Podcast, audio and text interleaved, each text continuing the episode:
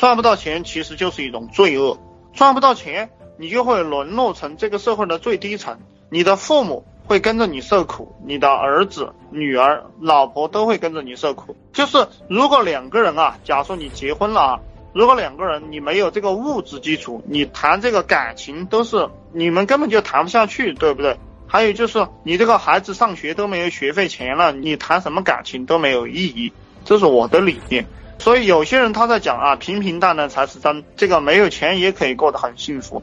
哦，我觉得这种人脑子已经被教育的不正常了，已经被教育的不正常了。你必须要挣到钱，挣到这个面包，养活你的自己，养活你的家人，养活你的老婆孩子，然后你才能够幸福。这个是一个金钱社会，竞争非常激烈。你不去做事，你不去竞争，然后你不想办法当老板，想办法把这个企业做好，把你这个团队带出来，那么你的人生就是苦逼的人生。